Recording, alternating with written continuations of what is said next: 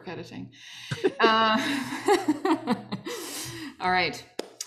Hello, everyone. You are listening to episode three twenty-five of the @Percussion podcast. I am your host, Ksenija Komljenović, and with me are my splendid friends, Ben Charles.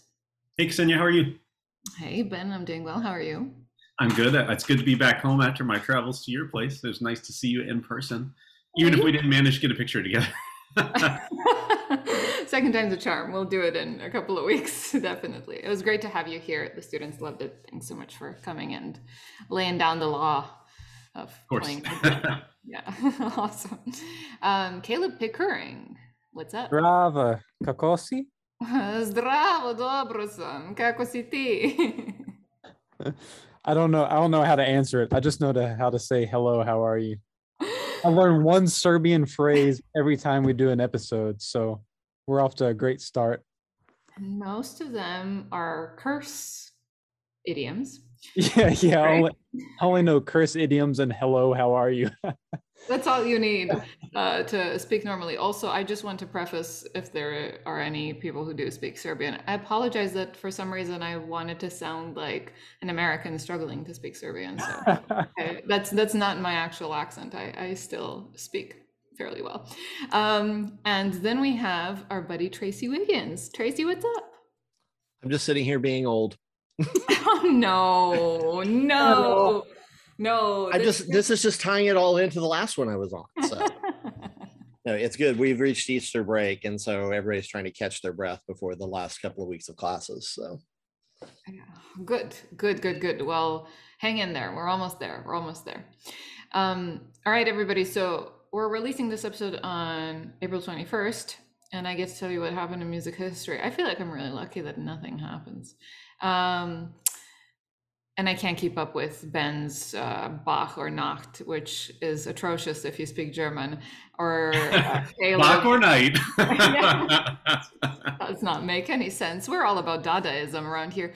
And then Caleb's, uh, what was it? Handel, Handel Scandal. And Carly had one too, Beethoven or Natoven. Y'all are great for puns for old people. Um, anyway, uh, the thing that happened on this day was that the Beatles and the Rolling Stones met some sixty years ago. Actually, I think it's fifty-nine years ago exactly today. Um, so what do you all think? Beatles or Rolling Stones? Beatles. Beatles. Beatles. Okay, and we have a winner. The Beatles. Of course, everyone knows the Rolling Stones are just like an awesome musical marriage. Probably hate each other.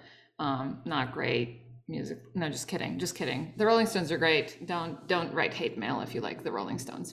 But I'm glad we all agreed that Beatles is, is where it's at. Um, all right. So we're here to talk about search committees. Um, we have a lot of friends of the podcast listeners who write and say, "Hey, we need we need help and we need to figure this out." And obviously, the system has. Well, its infrastructure is interesting and it has many flaws, um, but we want to help. And I get to ask all the questions this time because I've never been on a search committee. I won a job. I I got one job interview and I was lucky to get it, but I have never been um, on the other side. So I have my friends here who are going to teach me all about it because they've all done it multiple times. Um, so. Or at least one time currently. There you go. Just started, but still, it's all fresh, so you can you can help out. So um, for all of those who are not sure, of course, we're describing mostly the job interview process in the U S.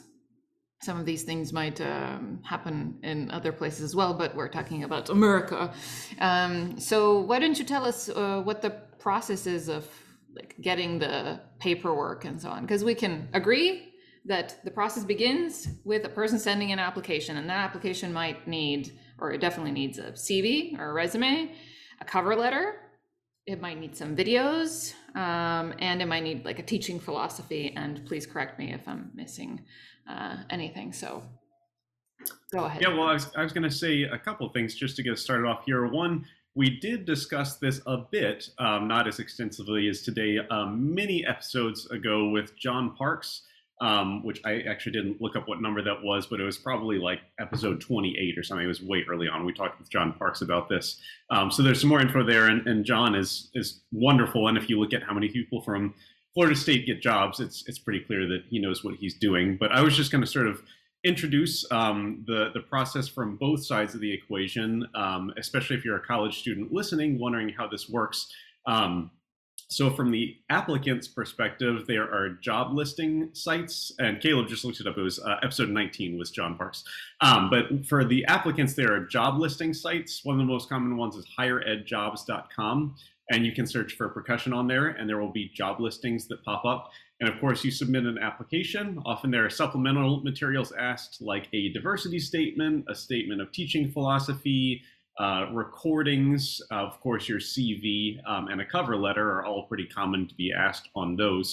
Um, and so once your application gets in, it gets sent to the committee at the university to review, uh, and then they narrow it down to a, maybe eight people or so, maybe four to eight for Zoom or phone interviews, and then they bring two or three people on campus. From the employer's side, um, usually the department chair will select a committee chair, and then either the committee chair or the department chair will select a committee. Uh, it's usually an odd number of people, so they don't end up with a tie. Um, and those people will sometimes be involved, hopefully be involved with the writing of the job posting. Um, and then once the applications come in, you can imagine that they get to review all the applications and materials and narrow them down that way. So I think Tracy had something to add to that. Yeah, I think the other thing to is that, at least where I am, there's a, before any of that, as far as like putting the search out or anything happens, there's actually, the committee has to meet with H R um, because they have to go through all of the diversity and equity and all of that information to make sure that they're targeting as wide of a breadth of people for potential candidates as they can get also. Um, and so I know we usually have input as to all the places that the search is going to be distributed and everything. And that's all done in a meeting with H R before we ever even finish writing the description. Yeah. Um, funny enough, I'm in my first year uh, at Northwest Missouri here, and I am on my third search committee. So we have had a lot of new hires this year and coming up for the upcoming year. And just like Tracy was saying, Um, it's, it's funny how there's been jobs I've applied for and read that I thought, wow, that that's kind of strange, um, how they phrase something, but oftentimes that's not, that's not in our hands. That's in, uh, you know, the university's kind of boilerplates. They have to have this for every single thing. Um, like here, we, we were unable to put a preferred qualifications and minimum qualifications. The university wants us to just have qualifications. Um, so, you know, I think when you're looking at those applications, or sorry, when you're looking at those advertisements, sometimes you have to remember that some of it's, some of the verbiage can be out of the hands of, of the people who are hiring the job. That's very, very well said. So let's talk about uh, decoding the, the job uh, announcement, you know, the, Um, the sort of information that you do put out there. Um, can you help us figure out, is it is it important? Because I have seen some jobs that do have minimum requirement and preferred requirement. Um, is it important that we fill out, sort of check every box? Or how do you, how do you sculpt those? Like, tell us, how should we decode that stuff that you're sending out to us? Yes, it's uh, this is one thing that I learned is like, your cover letter, like, everyone has their generic cover letter that they're probably swapping out some things, hopefully remembering to swap out the school name. Uh, but uh, there are very specific things that they're looking for. Um, and I was actually amazed, and I've probably been guilty of this myself, but starting to review cover letters, how many of the cover letters didn't actually address what was asked for in the posting? So like, we're looking for a teacher of theory. So we get a lot of applicants with composition degrees, which is fine and I think relevant. Um, but if you only talk about your composing and you don't talk at all about your teaching or your curriculum development, you really haven't spoken at all to the requirements of the job. Um, and I will say that no matter how much you want to get a job, if you do not match up with what they're looking for, like let's say, just making up something here, they're looking for a flute professor that can also teach music theory, um, and you have no background in music theory at all, and in your D M A you studied flute performance and music business. That's not the job for you, and unfortunately you're not going to get it because you have no theory background at all. Now, if you have something that you can spin into, well, I was a T A for a theory class, then like maybe that works. But if you cannot directly speak to the musical or music related things that are listed, it's probably not a good fit for you. Yeah, kind of to tag on to Ben slash maybe contradict him at the same time. Um, we ha hey, Marco, what's going on, dude? Hey y'all, how's it going? Marco has joined the chat. Yes. We are we are we are mid in the in the heat of it. Cool. Let's make it about me. Let's do it. Okay. Yeah. Yeah. So so why do you choose not to cover up your timpani in the back? No, I'm just kidding. Who covers timpani anymore? Because I actually practice them. Oh, that's good. Oh, that's good. Oh man, that was sharp. Let's end the episode there. But, what are you uh, practicing? What are you practicing, Marco? You got a little weird drum set up there. Oh, I'm not currently practicing. I'm practicing my, my words right now. Okay. Like, yeah. No, we just moved them today, so it's fine. We'll get over it. Anyhow. Sorry, Caleb, what were you saying? back, back to kind of what uh, Ben was talking about. So to agree, agree and disagree, um, we're in the middle of hiring a we are looking for a vocalist slash music theorist, which is a narrow pool. There are not a ton of people that have both of those right in the line.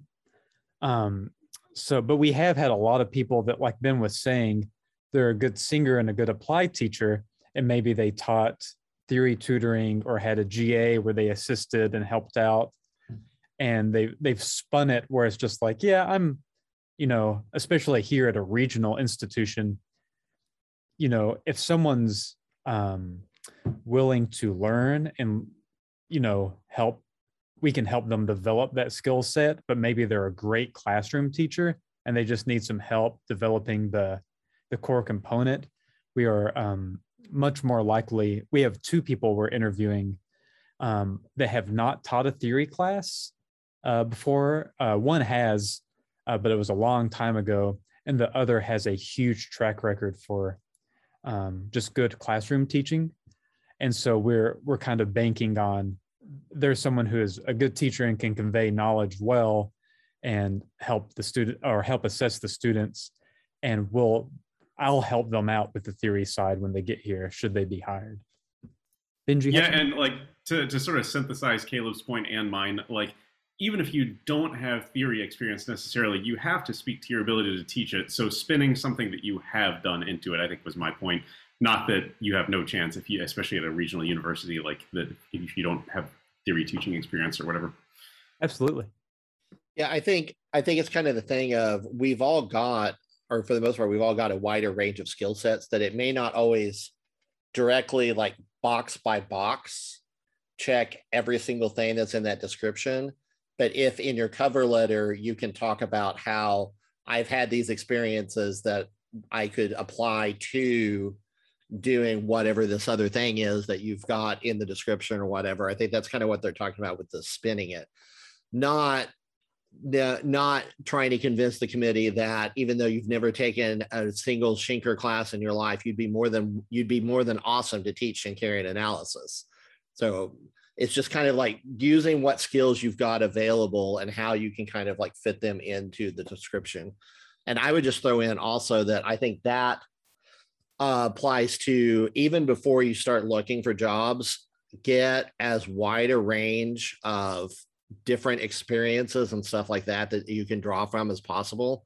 Because I can sit here in my chair right now and say that if I hadn't done the marching thing and March Drum Corps and stuff like that, that has opened every single job door that I've had to this point.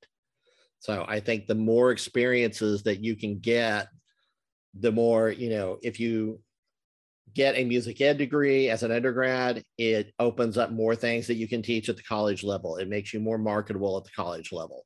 If you've done the marching thing, marching band is a thing at most universities. So being able to say, I can help with this, or I can do something with this. Um, studying jazz drum set, a lot of times these descriptions are going to talk about, you know, needing somebody to work with jazz students or take it, you know, so the more things that you accumulate before you ever even start thinking about actually applying for the job, the more of those boxes you're going to check, you're going to be able to check as you go, and the more doors will open. I do think um, one thing to keep in mind, though, um, obviously having the wide array of experiences Um, that you can draw upon is obviously really important, especially as a percussionist, which that's kind of the name of our job. Um, but I will say that um, being on the other side now, seeing situations where someone, um, you know, has some experience, but it's maybe not necessarily enough in an area, trying to build that out and make it sound like it is can be a major misstep. And on, on a certain, uh, on a committee that I was recently on, we've had people who in their cover letters, you know, implied that, uh, I guess I could actually say, because it, basically at my university, um, it's a pre preference that faculty can speak Spanish. Um, and it's not required, but it's nice if you can speak Spanish, right? And we had someone who mentioned like, hey, I can teach in Spanish. Like, I'm not a fluent Spanish speaker, but I can teach in Spanish. And then when we ended up interviewing them, we found out that that meant they had one time given like a five minute talk in a master class in rudimentary Spanish to one person. And that's a lot different than teaching a collegiate course in Spanish. And they were actually a pretty strong candidate, but it was like, what else are you faking? You know, if that, if you made a big deal out of that to us. And so it was like a major um, kind of, I wouldn't necessarily say a red flag. They still seemed like a lovely person, but um, that was an issue. Yeah, and I would say also to follow up just to that too, the internet is a thing. It exists. And the further that you try to stretch your skills are, the easier it's all going to break down on you, because it's way too easy to, through social media and everything else, to be able to start ascertain how true a lot of that information really is too. Thanks for thanks for teaching me and our listeners about all of this stuff, everybody. Also, there was Marco Schirripa right there who joined us, um, the man with the best hair in the room. And there's a lot of great competitors in the room, I will say. Um, so what would you say to a person who looks at that job description and realizes they have six out of eight points that the job asks? Should they address them in the cover letter saying, I don't know anything about this, but I'm willing to learn, or should they just ghost it, or what? Go, Caleb. I think, I think it's it's fine to address it to the point that you can do it. Um, we've had several uh, in this job here. I mentioned about voice and theory.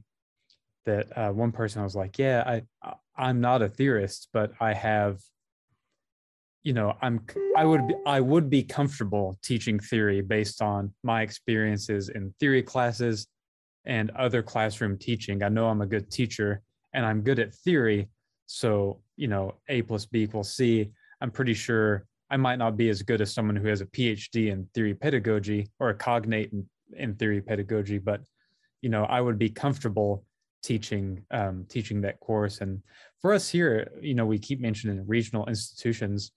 For us here, that, you know, that's pretty attractive, that, you know, someone who's um, maybe kind of green to college teaching, but they're, they're someone that can teach well and that, you know, will be flexible and, you know, are, is willing to follow, you know, kind of follow the lead on, hey, here's the terminology with, we use, here's the textbook we use, here's kind of our sequencing.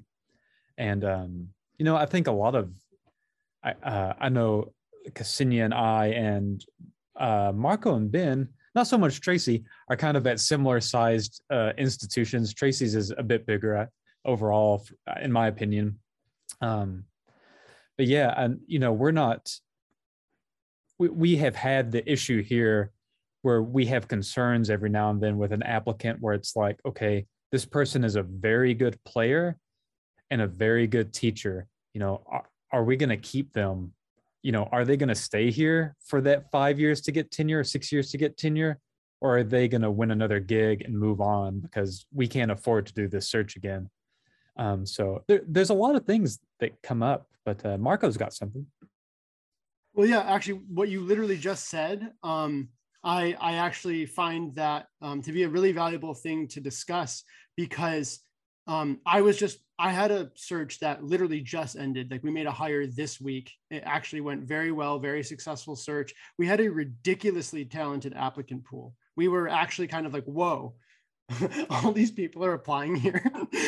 And um, there were actually a few names that came up in the discussion where it's like, should we even bother interviewing this person? Like, would they even take this job? When, like, would they take this rank? Would they take an assistant professor rank? Like, look at their resume, you know? Um, you know, and obviously age doesn't play a part in it, but it's very clear they had been doing this a long time and had accomplished a lot. Um, and uh, we talked about that, but one of those people we said that about ended up to be, ended up being who took the job, um, because you don't know why they're applying for the job. Um, you know, you don't know what their life goals are. For all you know, their significant other got a job in the area and they're going to live there the rest of their lives. Um, so it's the same thing that one of my teachers told me when they were coaching me and applying for positions, where it's like, don't count yourself out of the job until you have the contract on the table in front of you. Just because you don't think you're going to get this job doesn't mean you shouldn't apply for it, or just because you don't know if you want it doesn't mean you shouldn't necessarily interview, because for all you know, you're going to get a contract for one hundred thirty thousand dollars a year and they'll fly you back and forth. You know, that's doing that well, huh, Marco? That's not, that's not what's going to happen, but you don't know that, you know, and you get to, and if you get an interview, then you get to eat free food at a lot of the good restaurants. So if nothing else, you get a nice little trip out of it. I mean, that's similar to, like, in our studio class today, we were actually, we were talking about the audition process, not necessarily for like collegiate jobs or whatever, but more from like the orchestral side and stuff like that. And one of the things I told them is, you don't know who else is taking that audition. And the only way that you guarantee you're not going to get the job is by not taking it. You know, it's the Michael Jordan thing. I may, I miss one hundred percent of the shots I don't take. Right. So, Michael Scott, yeah. Oh, yeah. Um, and so I think, I think that's an important point too, is that you get, the only way you positively take yourself out of the running for any position is not applying for it. Because it's, as Marco was saying, you've got, you're going to have people that are applying for jobs purely as leverage at their current job, because they're trying to get a pay bump or they're trying to get a promotion or something like that. You're going to get people that, like my situation, I was in a job for eleven years and I came here because this put us, we went from being twelve hours away from our family to two hours away from our family, you know? And so you're always going to have like situations where people in different life stages and stuff like that, where that's going to, that you don't know what's going to be playing into the mix there. And also what I tell my students is, that's not your problem. You can't, that shouldn't even enter into your mind. If you feel like you're the person for the job, go for the job. So. Yeah, absolutely. So, so you have already shared some horror stories of like, just make sure that you put the right school name in your cover letter and you know, yes. that kind of thing. Yes. one hundred percent. I teach at the University of North Alabama, not the University of Northern Alabama, North Alabama University, nor Northern Alabama University. And we have seen all of those in cover letters recently. And I'm in Stephenville, not Stevensville. So pay, pay attention, treasure your literacy, and just proofread everything ten times and ask someone else to do so as well. But our buddy Matt Nichols um, asked, Uh, what are common mistakes that candidates make that pull them out of the running early? So let's say that this is still in that paper reading stage that you're, you know, checking out their C Vs and cover letters. What else is a common mistake?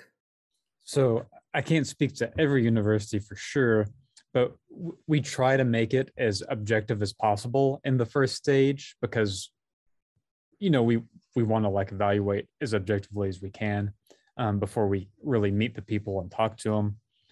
Um, so we, we use a rubric um, that, you know, a point rubric, um, but some of the first ones, and I've looked, man, I've looked at so many this year, the amount of badly formatted C Vs and cover letters and et cetera is pretty astounding. Um, you know, it, it almost comes down to people that have a really well put together portfolio and those that don't. And based on that alone, the field is like cut in half.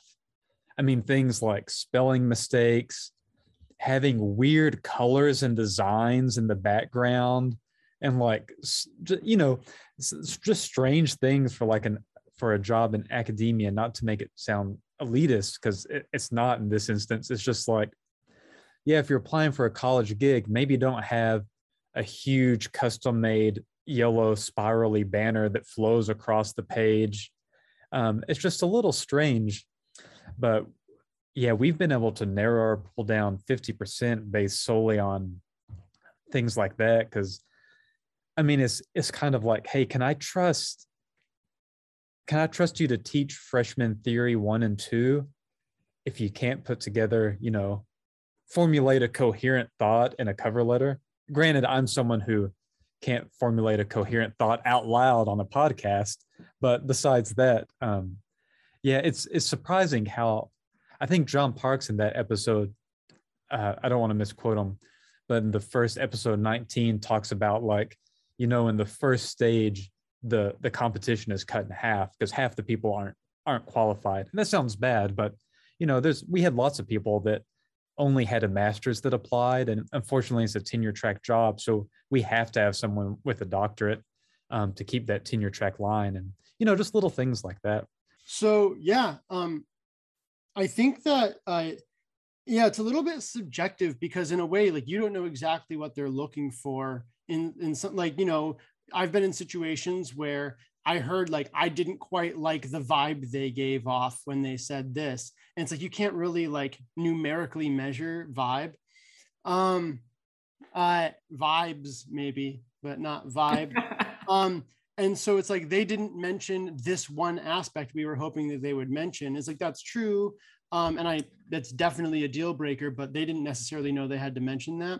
But as far as things that are pretty, um, pretty clear. The big one is, I'm pretty sure this is true for everyone. We spend forever writing the job description and all the, the stuff there has to be approved by like eight thousand people. We change, you know, we change uh to an, we go through and change all like little pieces of wording just in case it could possibly be misconstrued.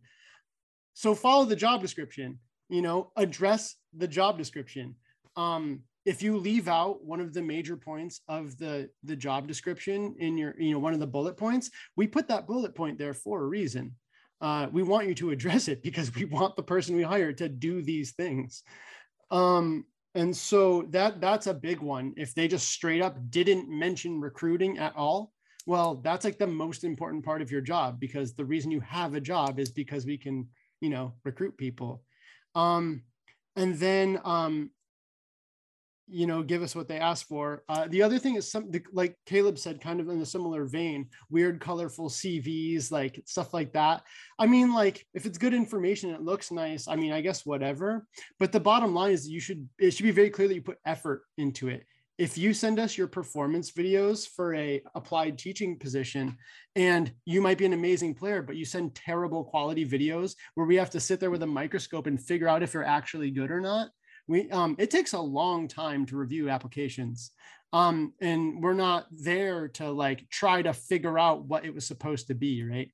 Um, and then the last thing is, you know, when you get to that first round interview, um, a lot of the questions are canned and are pretty much the same every time.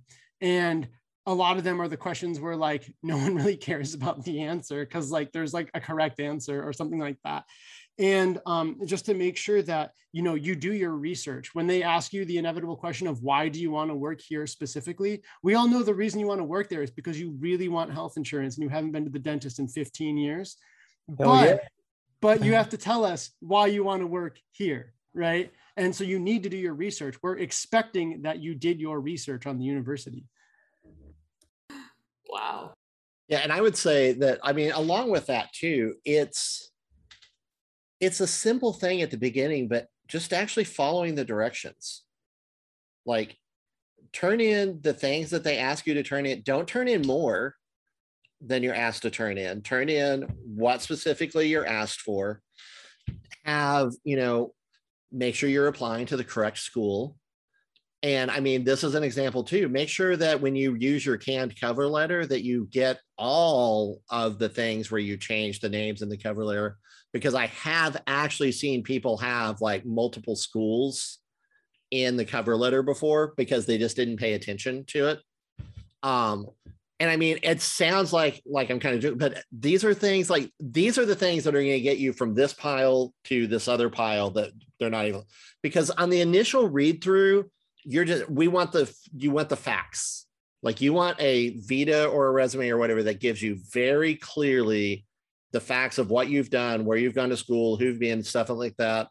And it needs to be in a way that we can very easily get the information that we want. Because we're at the initial stages, we're using a rubric like what Caleb used, and we're sorting it into piles. Yes, maybe, probably not. You know, and then that's where we're deciding where we're going to start to go into more depth with who we're actually really going to look at.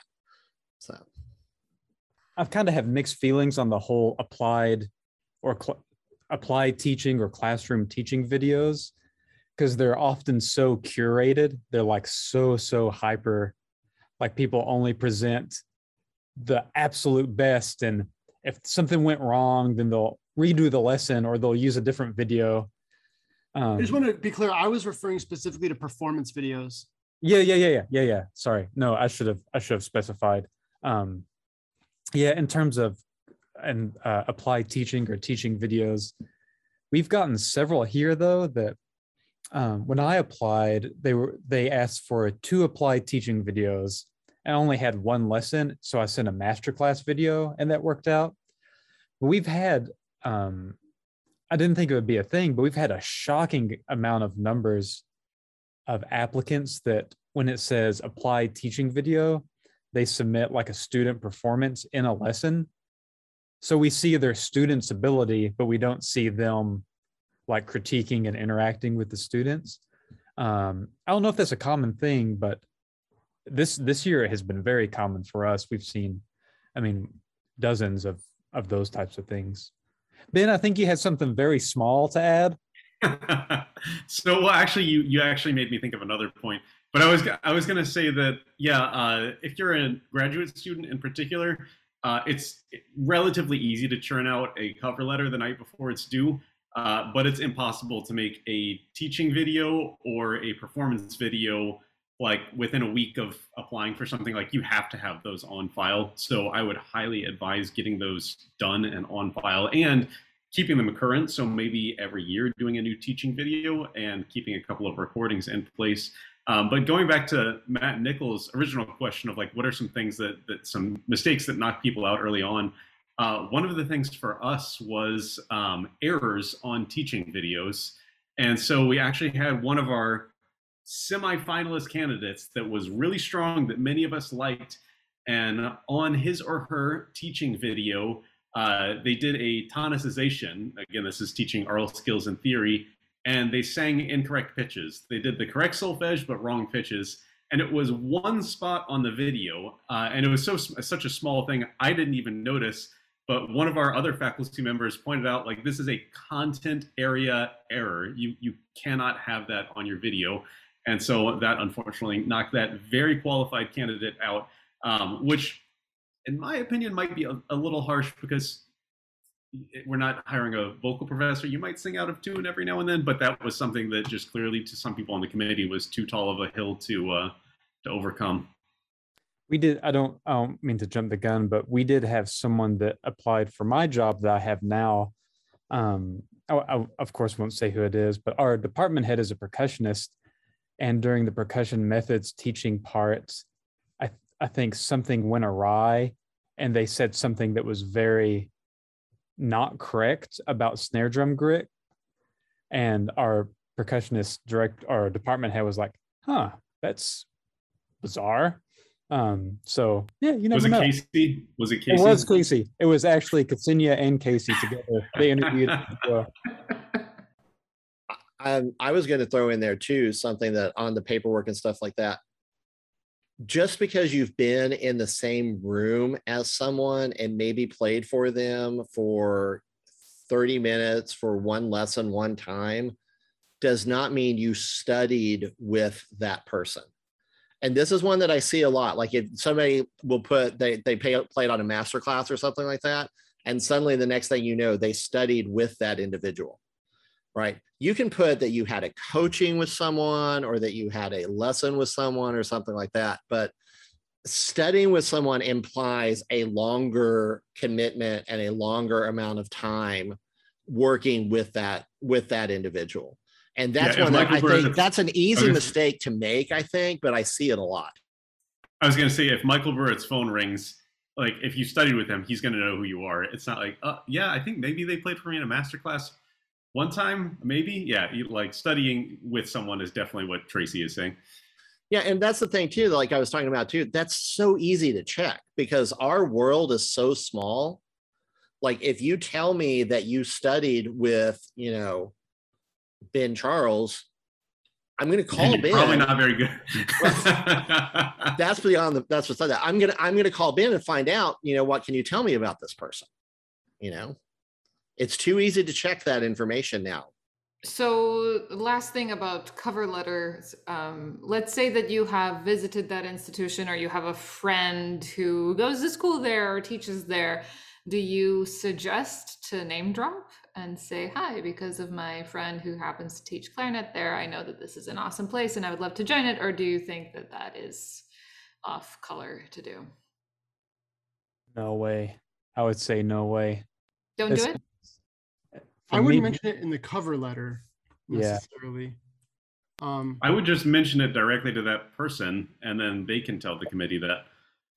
Having an advocate on the ground can be super useful, but I don't know that it's the right context there. I will say though that, um, yeah, I can say this. So the, one of the people that we just hired just so happens to have a brother who is also a professor here in a different department, uh, like science related stuff. And they did mention in their cover letter, I'm very familiar with the area and I know all this stuff because my brother works there. um, you know, and it wasn't like name dropping. It was just mentioning is like, this is why I know all these things. So I actually have firsthand. And I think we actually kind of saw that as a positive. It's like, oh, you actually do know about this place because you have literally been here before in a non-academic context. Um, but that's a very outlier, like random situation.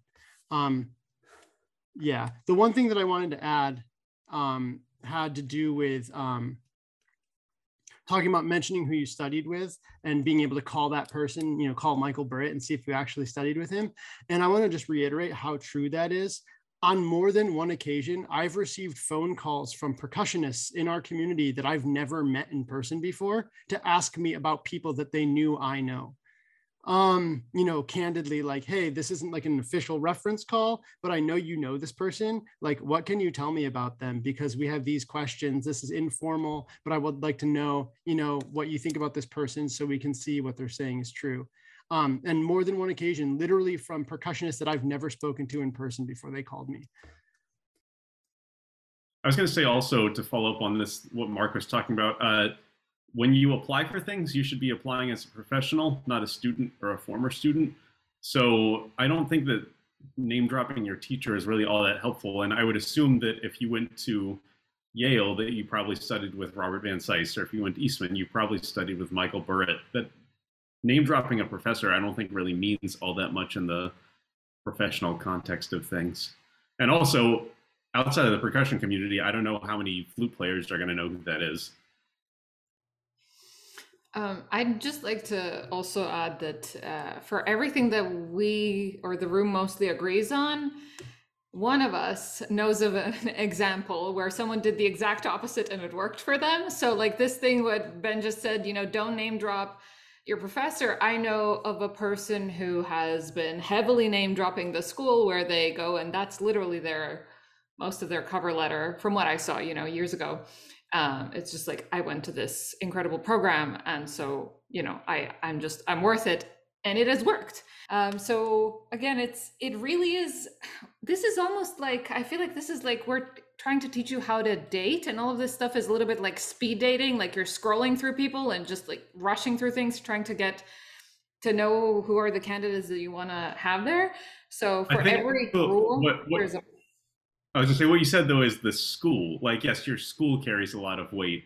Trying to, like, I think your where your degree is from does matter, but trying to impress someone by saying, I studied with a professor at the school that I went to is less impressive, is what I'm saying.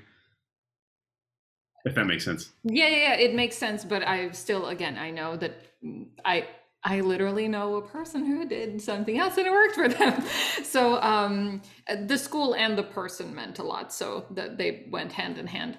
Um, but point being, uh, take everything with a grain of salt, and we hope that things don't always work out in the same way, and that, you know, you should know that you always do have something going for you. So, so Jade Hails, our buddy, thanks for your question. Jade asked a similar question to Matt's, which is, what are some red flags or things to avoid when a university job is your end goal? What can be considered beneficial, meaningful work for the pro portfolio versus a waste of time in regards to the hiring process?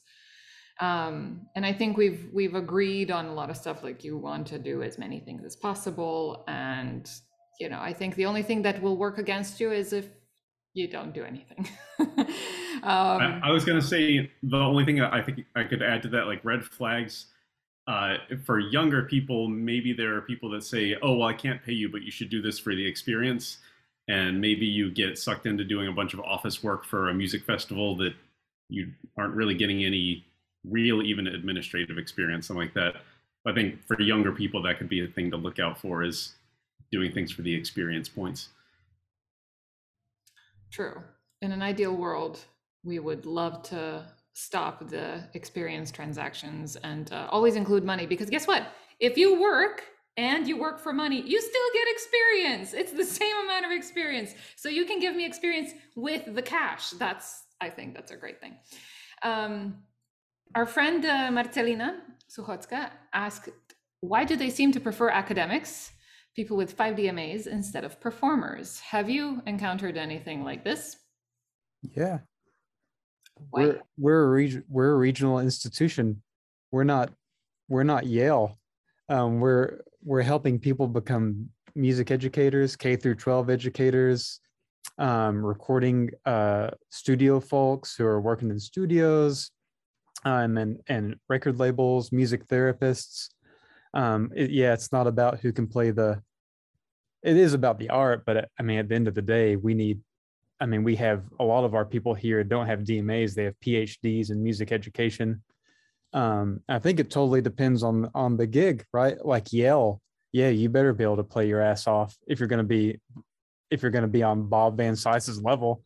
Um, but yeah, some, I mean, someplace like I'm at now, or, or where Ksenija is, or, or Marco, or, or Ben even, it's just like, yeah, I mean, y'all are, y'all have performers that are coming out of those programs, but I have a feeling that all the three of y'all, and um, Tracy as well, we're, we're putting out a lot of music educators, um, and they don't have to be playing con variations at the end of four years. I know that's like a controversial topic that, oh, you don't have to play, like, oh, my students can play a good bossa nova, but they can't play con variations. Well, yeah, okay. But yeah, you know, yeah, why, why not? There's nothing wrong with being an academic. Um, I don't think at all. I mean, I think the word academic, you know, might get misconstrued. Like, if you're an academic, are you someone that's actually an academic? Like, you're, are you doing research and studies and like diving deep? Um, but yeah, I mean, you know, why, yeah, why hire? I don't think you have to, sorry, I'm rambling again. I'm doing the Trump thing we talked about last night. Um, um, th this is the greatest podcast, the best. Many friends know this podcast. They're great guys, all of them. Um, but yeah, you know, I don't think you have to be the top Yale performer to, to get a gig. Like, you have to be a good teacher. And yeah, sorry, I'm, I'm not putting out people that are like slaying velocities yet. So, I mean, we, most of my freshmen barely read music, and that's fine. So I got to get them from there to where they need to be to be a, a high quality music educator. And we'll get to where we get. But, you know, I don't have to be a top end performer for that, in my opinion.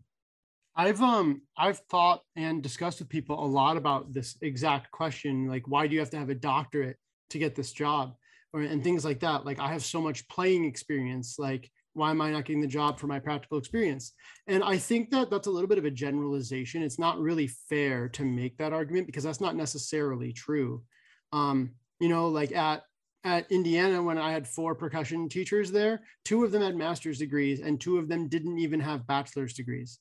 Well, at least in music, you know? Um, so they did have people because they were absolutely world-class, amazing at what they do.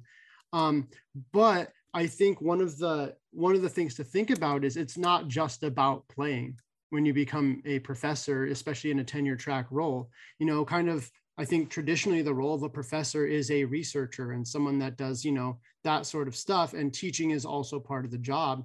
And I think that goes with, I mean, obviously the role has evolved over time, but um, that's that's part of it. You know, your research and that and your playing is research, but also your ability to write articles and and and make publications and recruit students. And you don't recruit students. We all know this, that you don't recruit students by being a badass player. That doesn't hurt. That definitely doesn't hurt, but unless you're teaching, you know, and even at the major huge schools like Eastman, they still have to get students to go there instead of the other big schools. Um, and uh, it's not just about that. And so I think it's important to remember that there's a lot more that goes into it than just your playing and teaching ability.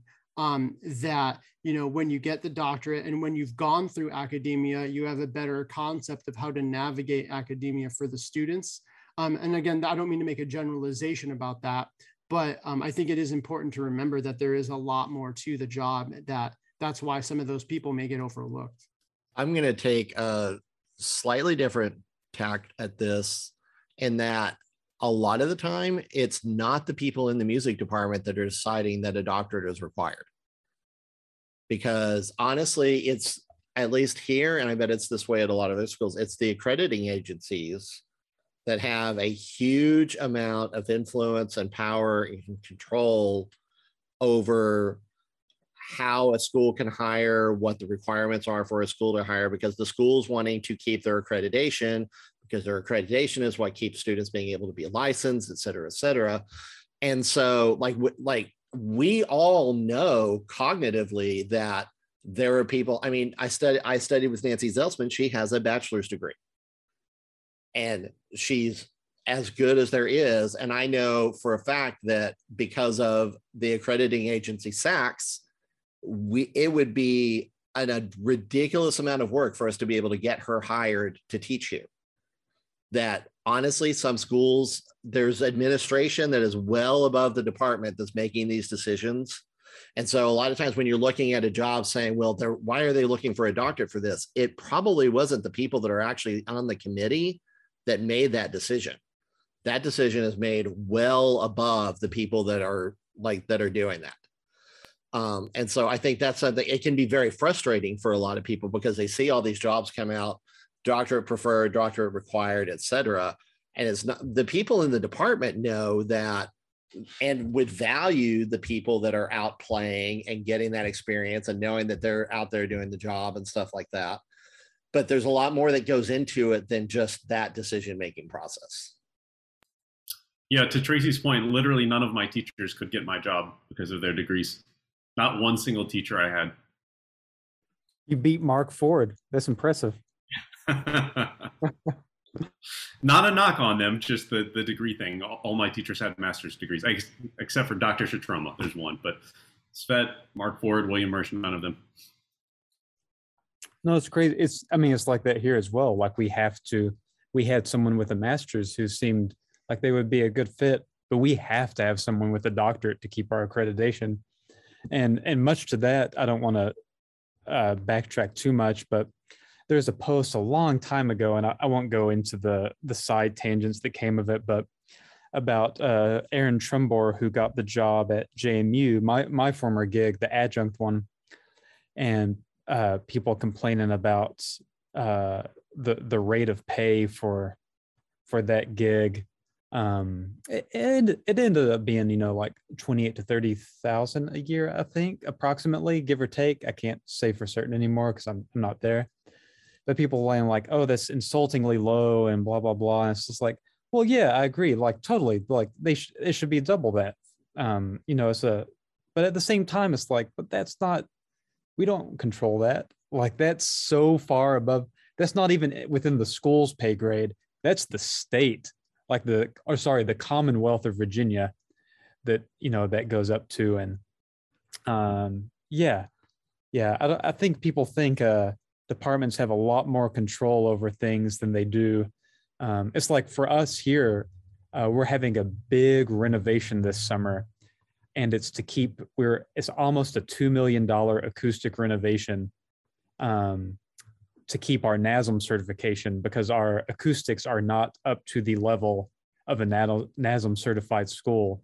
And suddenly when that accreditation is threatened, that money comes out of nowhere, it seems like. It's like, huh, I guess we did have one point seven five million dollars in the budget to to fund this new this new thing. So um, administrations are terrified of, accredit, of accrediting agencies. Absolutely.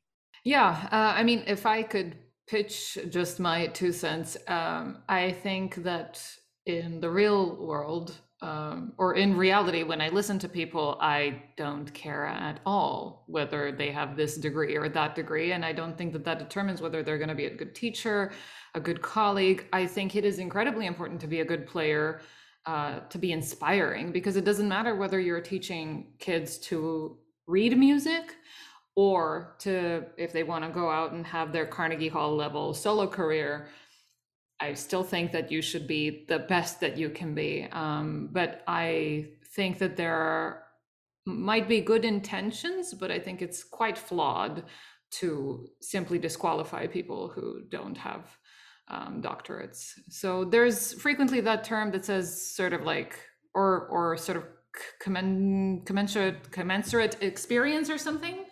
Um, which is a very vague term, but says sort of like equivalent experience or a doctorate. Which, so I guess some which is really sorry, which is really fancy for we can sell it to the administration. Yeah. yeah. Actually, on that note, the jazz bass professor at the University of North Texas, largest jazz school in the world, uh, his qualifications are he has a high school diploma.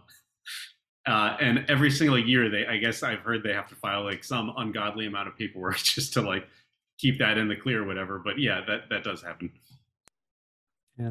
Casey doesn't have a doctorate. He's the last person I know of that has, I mean, he has a double master's, and he has, of course, a very extensive performing career, but he's the last one I know of um, that's gotten that tenure track gig.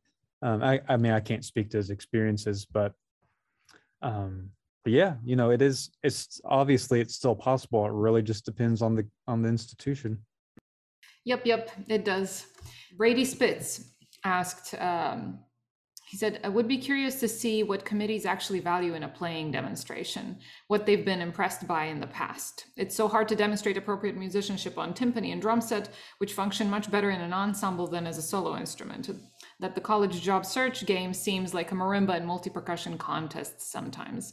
So, you know, we need to have some cool YouTube videos available, or you know, ready to send to the committee. Um, do you agree with this? I, I personally, Brady, so much love to you. Um, I disagree that we can demonstrate musicianship. What I think ends up happening is that people who don't listen to a lot of drum set or um, timpani or whatever don't quite know how to tune in or listen. They, they simply don't know how to listen to that stuff always. But also I think that like exceptional levels of musicianship, yeah, you can break down all those barriers. But what do you all think? Uh, is it actually a game of uh, player marimba chops and uh, and multi chops for people? Um, I think I'm one of the few people who actually had a tenured percussion professor as the head of my committee when I applied for my job, since we have two tenure track faculty on most instruments here.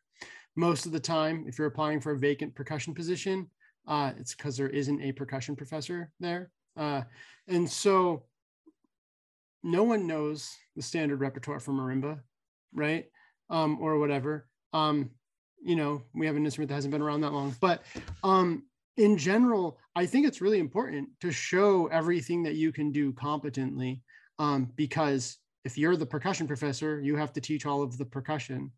Um, and so, yeah, we can't show that much, you know, musicianship on timpani, but most people who are at this level, who are a musician of any sort and play any instrument, can tell if something sucks, regardless of what instrument someone is playing.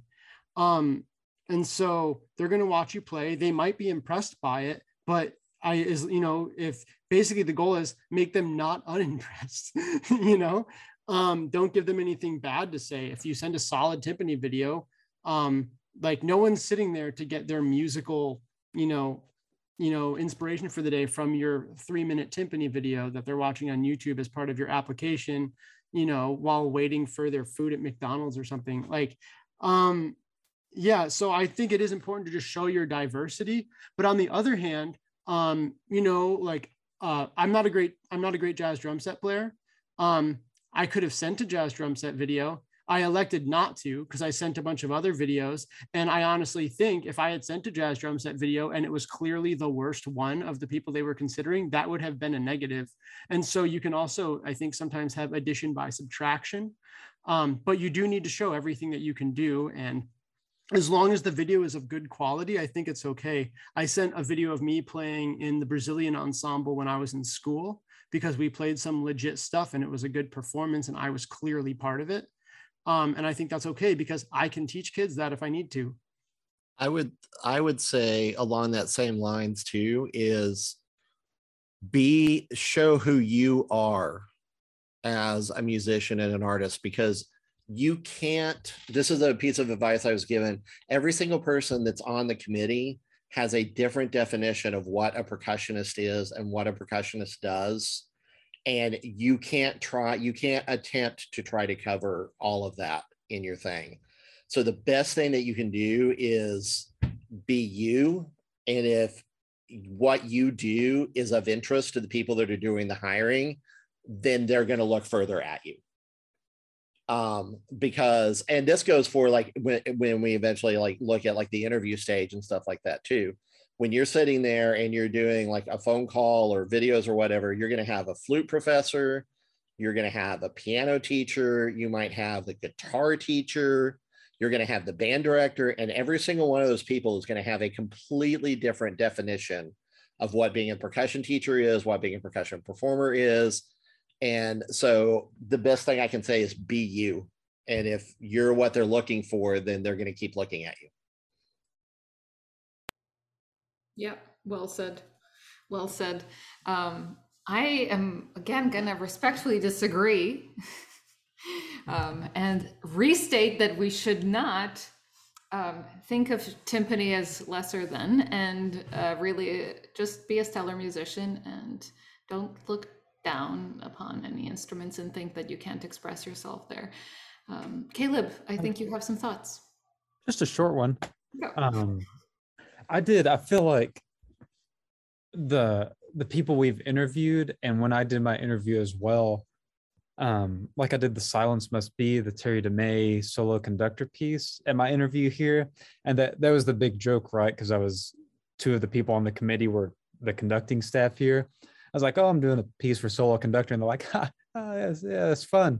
What are you really playing? I was like, no, no, like, yeah, okay.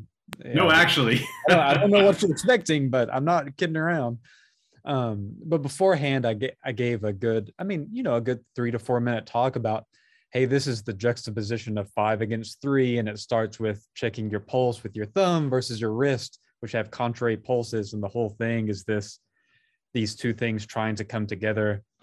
And I gave a little talk about why it was important. I feel like you, if you're playing excerpts, you know, you would do the same thing if you're, if you know, if you're playing Kiji, you would say, hey, this is, this is the excerpt. This is why it's important to percussion. Here is how I would incorporate it into, you know, my playing and my teaching. And, you know, I think there's nothing wrong with, you know, wrong with explaining yourself. It's, it's a demonstration of your ability, not a, it's not a solo show. I think also if you can come up with a really clever way to frame it, which is sort of what Caleb's talking about, but uh, there's that guy, and I wish I could remember his name, Marco, he, I think he's an I U grad, you might be able to help me out. But he has this video, it was like timpani karaoke, basically. And it's like an eight minute video of every timpani excerpt with a backing track. And so he plays through, he's pedaling like crazy. And it's like, yeah, that's so impressive and demonstrating literally every timpani excerpt you can think of. Marco, do you know who I'm talking about? Is that ring a bell?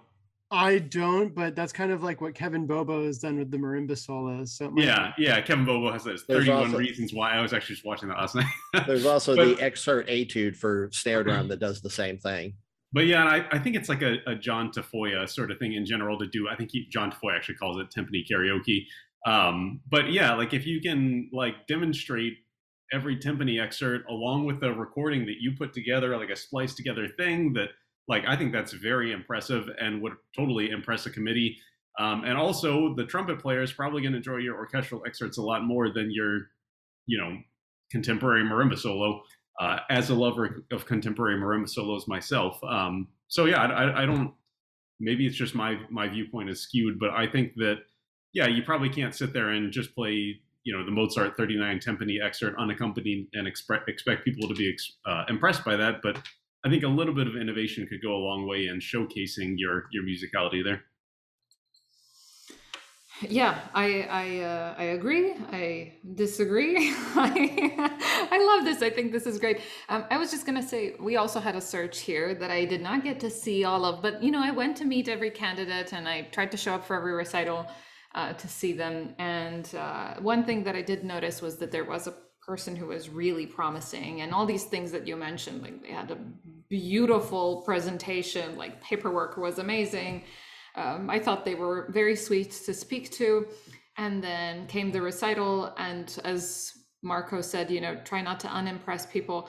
I have not seen a more boring, like lifeless, really sad performance. And it was correct. You know, it was fine, but it was so boring that I, I was in shock, especially because I felt the contrast between what they were promising through that paperwork and what all they do and how much they travel and how much they perform versus how they sound was just like, oh my God. Um, so Caleb says Ksenija needs a glass of wine, maybe two for this, was, for this one, of them, Ser, one of them Serbian, Serbian liquors or something. Siberian, yeah. Siberian, yeah. Oh yeah. Um, no, I, I found the video I was talking about. It's by, uh, I might be mispronouncing this name, Eric Ripple, E R I C E. Oh, yeah. He's timpanist of the Minnesota Orchestra. Yeah. Yeah, and he the, was the a video junior title, when I was a master student. Okay, gotcha. Yeah, the, the video title is Crazy Excerpts Compiled by John Tafoya. So, but yeah, go check that out. And like, if you could do that in a recital or in a, you know, uh, demonstration, uh, you know, performing, playing dem demonstration on a university thing, I think you have the gig at that point. I mean, it's it's crazy good and very clever. Shout out to Eric Ripple because he is amazing at timpani. Yeah, it's it's. We should actually just pause the podcast right now and I'll go watch that video and then it's it's that good, but we won't.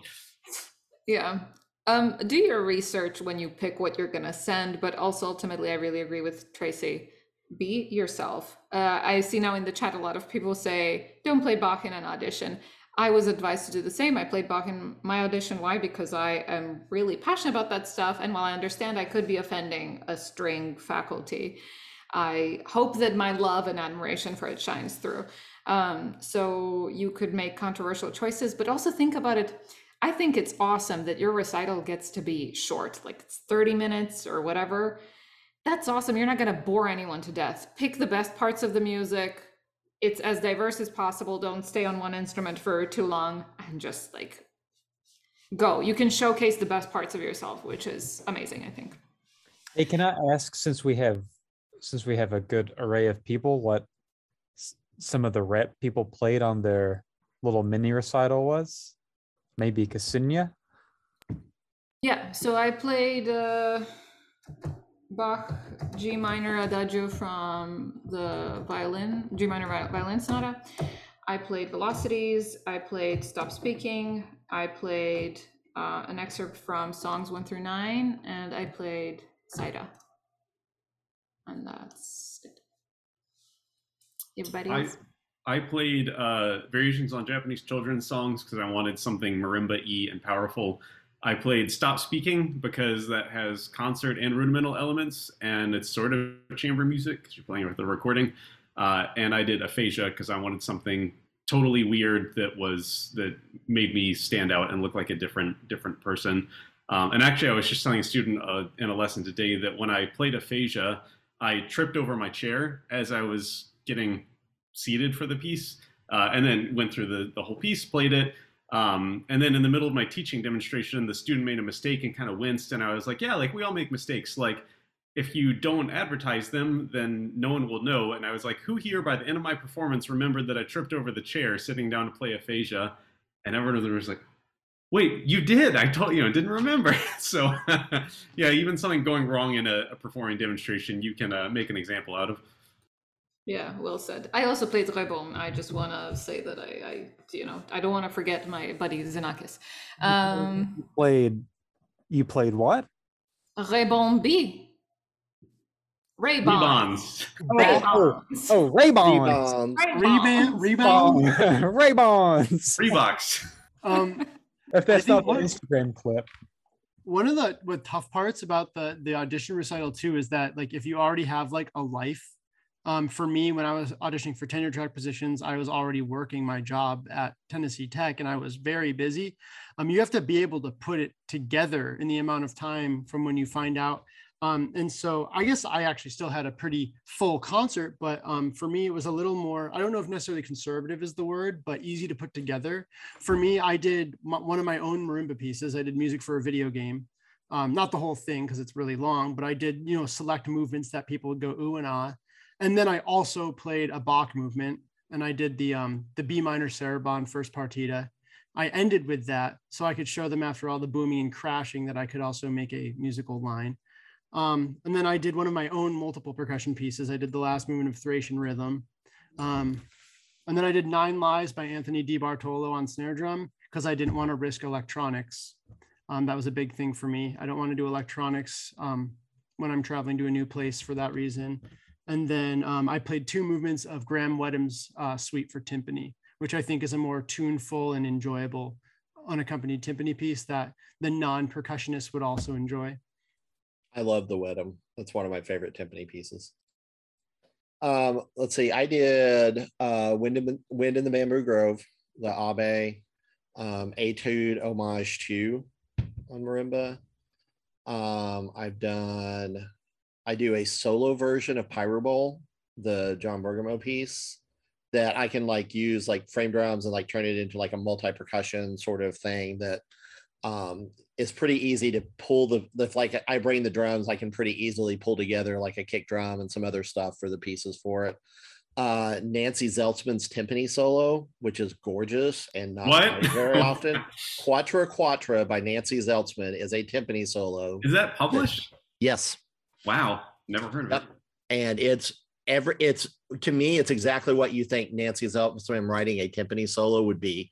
It's melodic, it's groovy, it's got a lot of room for like different touch and stuff like that. Um, so I've played that on like auditions and stuff also. The excerpt etude, uh, I it's fun to play and it's really easy to be like, now I'm gonna play you all of, it's like what we were talking about with the timpani piece. I'm now gonna play you all of the orchestral excerpts on snare drum in this one piece. Um, so that has always worked pretty well for me in like that sort of situation also. So. Yeah. So I just wanted to add, I guess, one thing to remember about the performance videos and the in-person recital, should you be fortunate enough to get to give one, is that you're being judged by the students, obviously, but also a committee of people who are very well-learned, knowledgeable, and talented musicians, even if they don't necessarily play their instrument. They can tell if you're doing a good job or not, but they are also really good musicians, which means that they have opinions and sometimes strong ones. So when you get this, I, I've been on a committee where we had a complete disagreement over who played the best, where I'm like, honestly, there was a situation where I'm like, this person was actually kind of awful. And one of the other people agreed with me, but then three other people had them as their top choice without any question. And I was like, how did that even happen? Like, I very much trust all of your opinions because you're all amazing at this, but what, what did you hear? Um, and that's going to happen to you. When, when you play, someone is going to hate what you played. That's just going to happen. And someone's going to freaking love it. Um, so I, it's just most important, I think, to express the best that you are, you know, whatever you are, whoever you are personally, that's the most important part, because you want them to hire you. Uh, I did the Terry DeMay Silence Must Be, um, Casey's Etude in E minor, one of my two mallet solos, Drift, just to show off some of my writing and two mallet chops. Uh, and then some Joe Tompkins uh, etudes, because um, I think those those are pretty good. Um, I, I don't know, I don't know about y'all, but yeah, all four of those pieces I prefaced with a good like sixty second like, hey, here's why this is cool, and here this this is why this matters to me and how it affects my teaching and performance. But yeah, yeah, I actually made program notes for mine, just short, but yeah. Oh, whatever. I curated my outfit change so that this could be the best and reflect yeah. the music. yeah, but, but you play the Relevant. None of us play the Relevant. Relevant ba or Relevant ah?